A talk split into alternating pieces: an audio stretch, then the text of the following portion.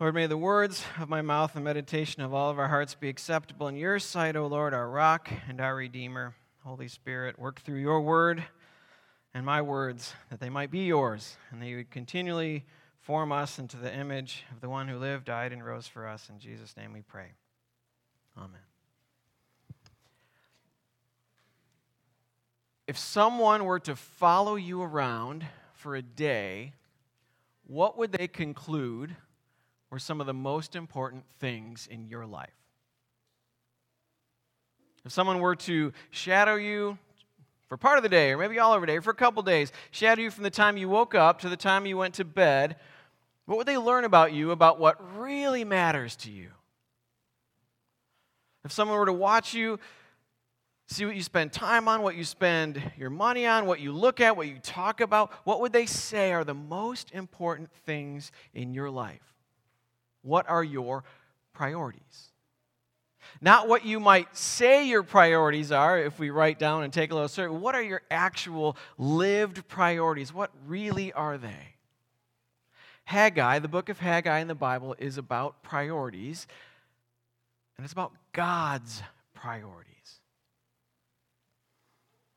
So we've gone through almost all of you might call them the shorter prophets. We call them minor because they're called minor because they're short, not because they're less important. And we've gotten all the way, that's where we are to 12. We're two more after today. So Hosea, Joel, Amos, Obadiah, Jonah, Micah, Nahum, Habakkuk, Zephaniah last week, and today Haggai, Zechariah next week, and then Malachi to come. So we're close. We've gotten through, and maybe you're ready to be done with them. Okay, I get that. There's some tough stuff in there. And maybe you've enjoyed learning about a part of the Bible that we don't often look at much or know much about. But Haggai is very late, time-wise, to where other prophets were. So I want to pinpoint when he lived. That'll help us. So you've seen this. It might be too small for you to see, but the minor prophets are called the 12 because they all fit on one scroll eventually. And here's where they fit. And what I'm going to zoom in so you can see. This is just timeline of God's people from King David on. So King David, he's gold, and Solomon, that there's one united kingdom, God's people, 1000 BC, David, we talked about him in Lent. And then after Solomon, the kingdom divides. The northern tribes, 10, rebel and have the northern kingdom, and Judah, and then Benjamin joins them, are the southern ones, and God's still sending people to both of them to call them back. God says, you are my people, I've saved you, I've redeemed you, and God wants simply to them, wants to tell them, live as my redeemed people so that others look, see, and then might know me as well. God wanted his people to do that, but they didn't. So that's the left side, that's after David, Solomon, and then what happens is, what God is saying is, consequences will come for not having me as a priority. And so eventually God allows the Babylonians to come over and smash Jerusalem, wreck the temple. They can't worship there anymore. So that's coming. You're kind of leaning to it. So then and you see that's a map of the ancient world. Jerusalem on the far left and Samaria, that was the northern kingdom. So all the bigger nations from further away come in, destroy Jerusalem, cart all the important people away. That's just a brief map of they go out to Babylon, the green arrow in the middle. So Daniel gets carted, lives in Babylon. A lot of important people go there. And here it is on the timeline then. It's called the exile, 586, 587, and a temple there burning or something, wrecked. And then God eventually allows them to return. So they spend 40, 50, 60, 70 years of no temple. And about 40 years later, when the Persians take over the Babylonians, they can return. And then they're trying to rebuild, and that's where we get to Haggai.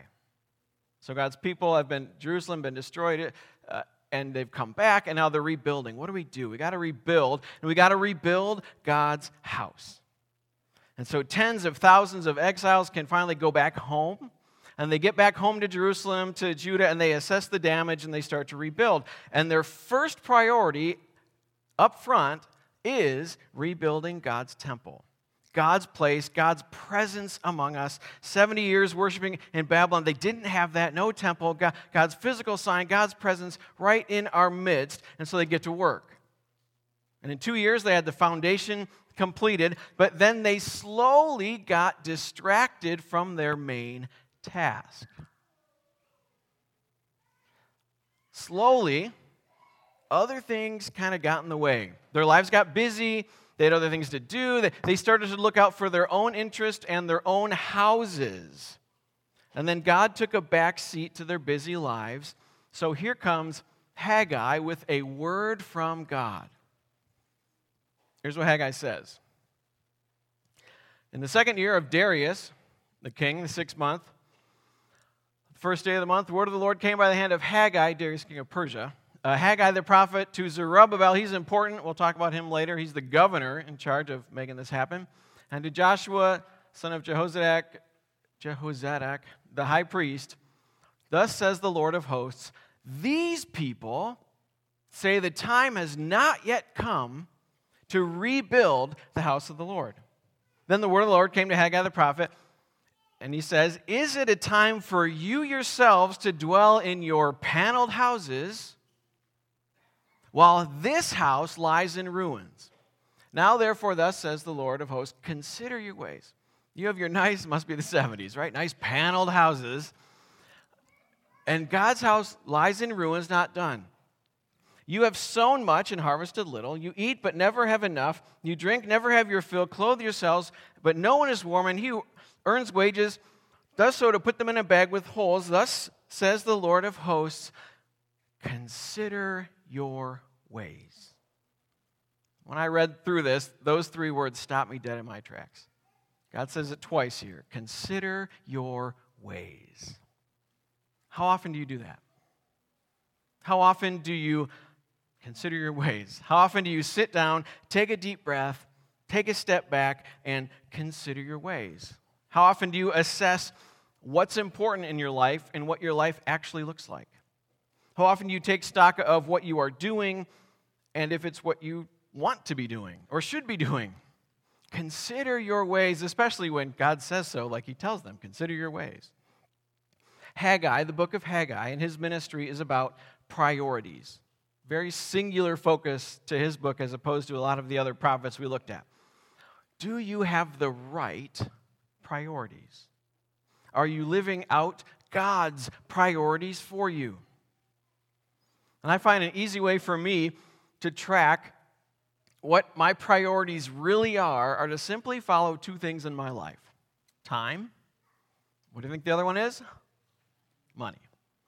Time and money. More than anything else, where you spend your time, particularly your free time, if you're working, a lot of that's allotted for you, where you spend your time and your money will tell you a lot about what you value and what your priorities are.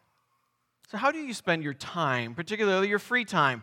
What kinds of things can you effortlessly spend oodles of time on? Netflix, social media, or whatever is fun to burn time on? Are those things really the most important things in your life? I've yet to hear somebody on their deathbed say, gee, I really wish I spent more time on the internet. Nobody says that. But if you took a log, where does time in your day or in your week go? And is it where you really want it to go? And I think many of you have said the older you get, the more you realize that the most valuable resource you have isn't your money, it's actually your time. Where's yours going? What about the other one? What about money? Where we spend our money tells us what you value. Jim Wallace, a longtime Christian leader, famously writes and says, budgets are moral documents. Corporate budgets, church budgets, household budgets, whatever. What you spend your money on tells you what you value. So what do your time and your money say about what's important to you? Or a question I ask myself when considering something, I say, is it worth rearranging either or both of those? Is this worth rearranging my schedule for, or is this worth rearranging my wallet for? Now, I realize that sometimes we just get distracted and spend time and money in places we don't even know. We get sidetracked from goals or get sidetracked from the most important things, and our time and our money can go to a bunch of places that we don't even think are important. Or on the other hand, sometimes we're too focused on ourselves. Well, in Haggai's day, God's people did both. They got both distracted and they got selfish. So they got distracted from the main task of rebuilding God's temple, and they also got selfish. God can wait. I want my house to be nice now. God's can wait, they said. And so that's why God's saying, hey, you're living in your nice houses, and God doesn't have one. So let's continue in Haggai. Verse 1:8 it says, "Go up to the hills," because this is God talking to them, "and bring wood and build the house, that I may take pleasure in it and that I may be glorified, says the Lord. You looked for much, and behold, it came to little. And when you brought it home, I blew it away. Why, declares the Lord of hosts?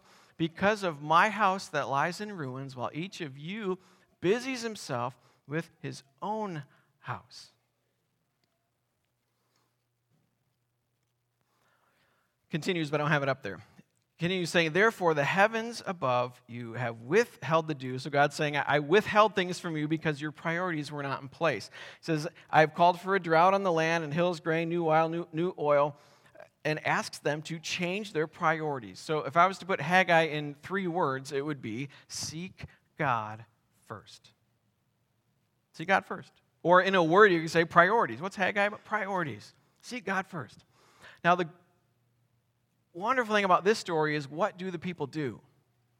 Almost every other story in the Bible, it seems, the Old Testament, of God telling his people to repent, change your ways, turn back, come back to me. What do God's people do? They don't. This is a really good story. Why? God says, "Seek me first," and what do the people do? Here it is, verse 12. It says, "Then Zerubbabel, son of Shealtiel," Joshua, those people, high priest, "with all the remnant of the people," what did they do? They obeyed the voice of the Lord their God. They obeyed God.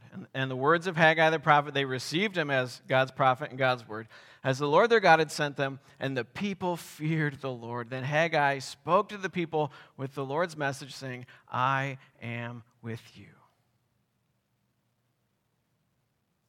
They obeyed God. Wow. And then, again, this isn't up there, but it's in the reading. It says, "The Lord stirred up Zerubbabel," we'll get back to him in a minute, "and all of the people and the remnant, they came and they worked on the house of the Lord. They worked tirelessly, and they worked to get it done." They heard from God, and they changed their ways, and they obeyed God. This is partly where we're going today, but it is always good to obey God, no matter what. Do God's will. It is worth it. It is worth it despite whatever sacrifices you have to make in your life, whatever consequences you might face, however popular it might not be, but God's will is good and it is worth obeying. And then here we get into chapter 2, so we skip some verses, and God says, "My spirit remains in your midst, fear not. For thus says the Lord of hosts, yet once more in a little while, I will shake the heavens and the earth and the sea and the dry land, and I will shake all nations, so that the treasures of all nations shall come in, and I will fill this house with glory, says the Lord of hosts."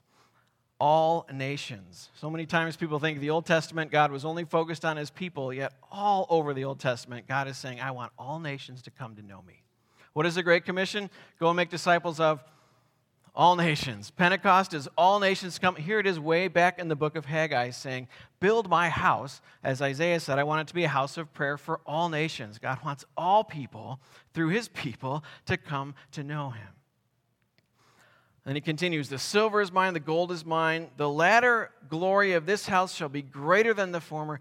And in this place I will give peace." In this place, I will give peace. What's this place? What's he referring to? What are they rebuilding? They're rebuilding the temple. Yeah, God's saying, "In this place, I will give peace." That's where God dwells among them. God dwells in the midst of them. He's referring to the temple, God's presence, God's activity. "In this place, I will give you peace." So remember that Z name guy I told you about, Zerubbabel? He's the governor. He's kind of overseeing all this getting done. Well, there's a promise to him in chapter 2 as well, and he's a descendant of King David. Well, who else is a descendant of King David?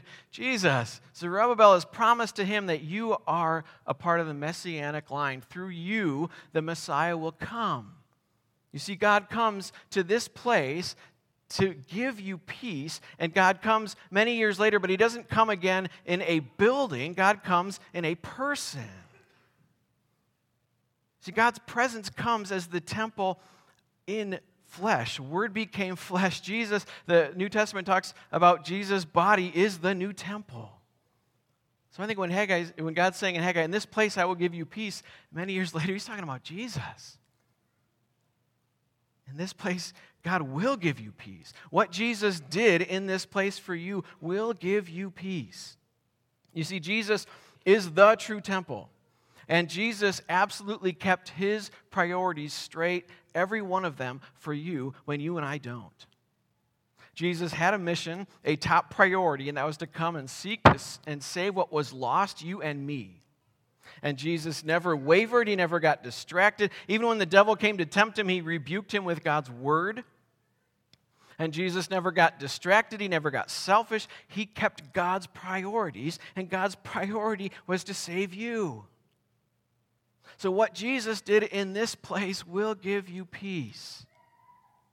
Jesus sought God's kingdom above everything else, and that led him directly to a cross for you, but he walked out of it victorious 3 days later on Easter morning and gives you peace.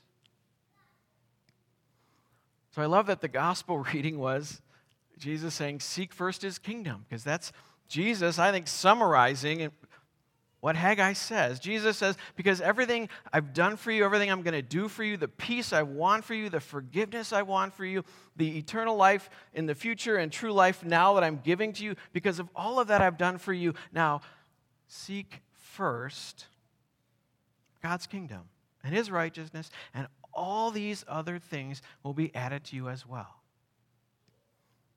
Seek God first. Not because you'll earn brownie points from God, but because it's worth it because of what God has already done for you. And don't worry about how everything will shake out and how it will work out. Trust God for that. God is completely trustworthy, and he has completely saved you and redeemed you. Seek God first. And yes, then may the peace of Christ that does go beyond our understanding, may it guard and keep your hearts and minds in faith in Christ Jesus. Amen.